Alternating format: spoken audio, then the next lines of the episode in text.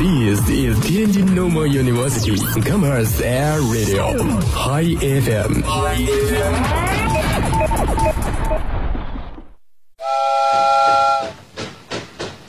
我想在雨夜暴走香港，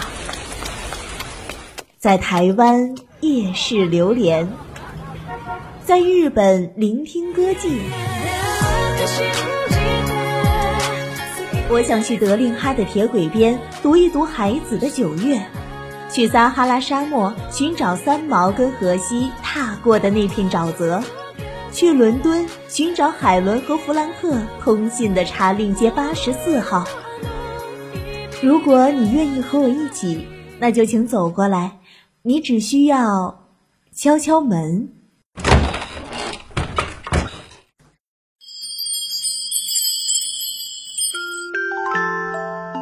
嗨，这里是舒格酒屋。嘿，这里是嗨这里是舒格酒这里。是舒格酒屋，嘿，嘿嘿这里是这里这里是舒格酒屋。嘿，欢迎光临舒格酒屋。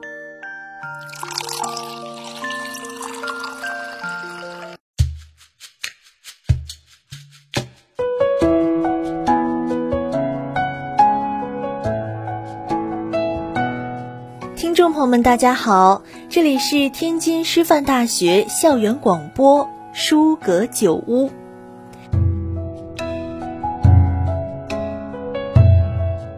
一本好书，一次旅行。我是主播依然。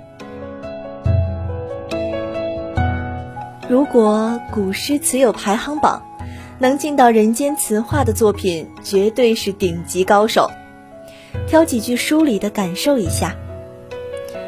欧阳修在《玉楼春》里说：“人生自是有情痴，此恨不关风与月。”李煜在《乌夜啼》中说：“胭脂泪，香留醉，几时重？自是人生长恨水长东。”王国维在《蝶恋花》中说：“最是人间留不住，朱颜辞镜，花辞树。”里面有百余首历史上精妙绝伦的古诗词和国学大家王国维精华犀利的文学鉴赏。作为近代最负盛名的一部里程碑式的词话著作，它的地位和价值不言而喻。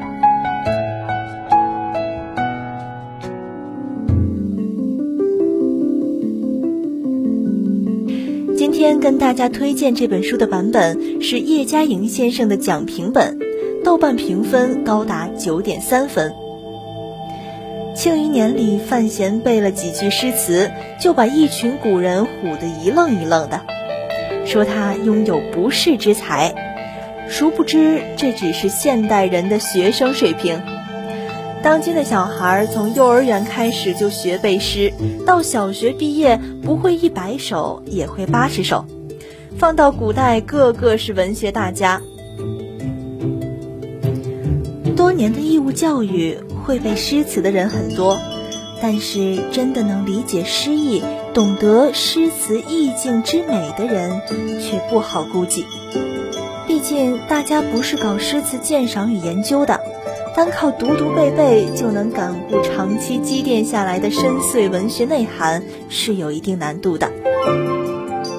王国维是中国近现代香蕉时期一位享有国际声誉的著名学者，他学识广博，成就卓越，贡献突出，在教育、哲学、文学、戏曲、美学、史学、古文学等方面均有深意和创新。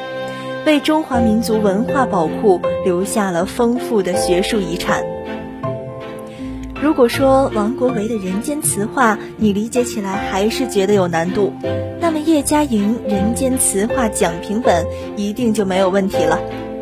他在王国维先生的基础上进行了二次解读，内容通俗易懂，绝对适合各类人群。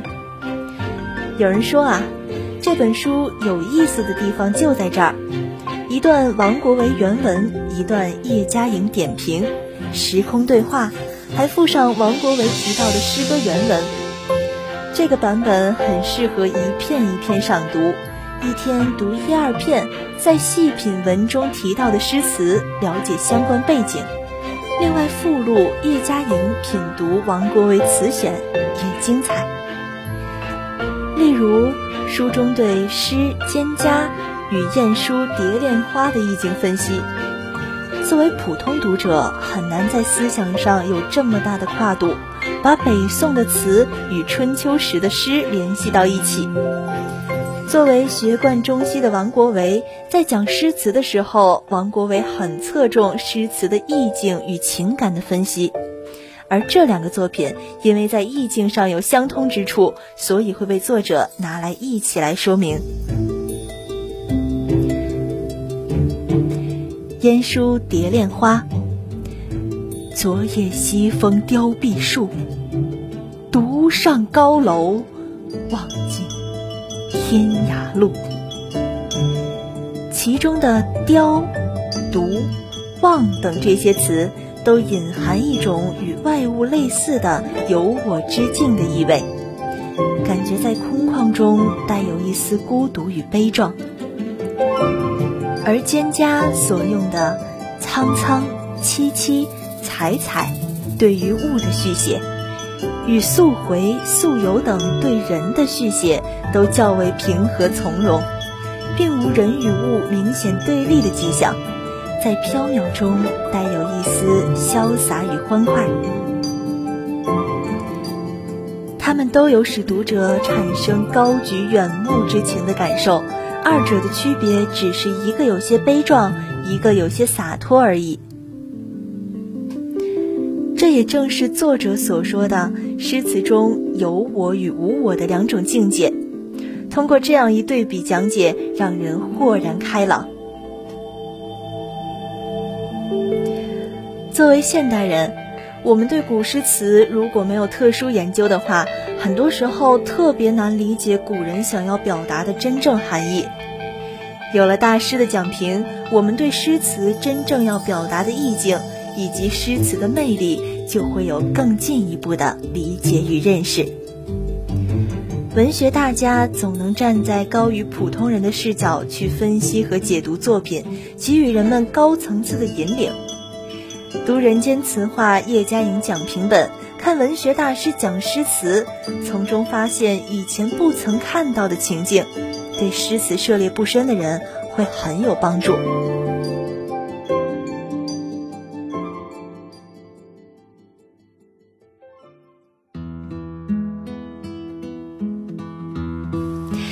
叶嘉莹先生真的是我非常崇拜敬重的一位女性。大一的时候选修了她的《中华诗词之美》，在学习通上看她的课。她一头花白的头发，戴个细边眼镜，披着围巾，身子瘦瘦的，却站得挺拔。我总感觉她站在那里就有种诗意。她弯腰写字，就会飘来墨香。作为中国古典诗词大家，他这一生都在坚持做一件事儿，让更多人了解古典诗词的美。了解他后，更感动于他的经历。叶嘉莹生于战乱，少年丧母，青年流落异乡，丈夫被打入冤狱，老年女儿女婿车祸离世，白发人送黑发人。一生命运坎坷的她，因为古诗词的精神支撑，从没被磨难压垮过。如今九十七岁高龄，他变卖了房产，把自己毕生的积蓄三千五百六十八万全部捐给了任教的南开大学，用于支持中国古典文学研究。在人生的漫漫苦难中，因为曾经被诗词拯救过。所以他愿穷尽一生来将诗词留住。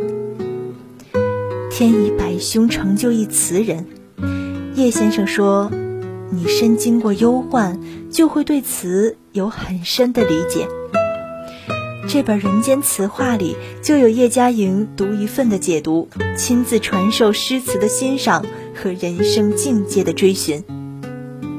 我亲自体会到了古典诗词里边。美好高洁的世界，而现在的年轻人，他们进不去，找不到一扇门。我希望能这扇门打开，把他们接到里面来。这就是我这一辈子不辞劳苦所要做的事儿。希望如叶先生所愿，有越来越多人能走进这扇门，被古诗词的美打动和点亮。以上就是本期节目的全部内容，感谢您的收听，我们下期不见不散。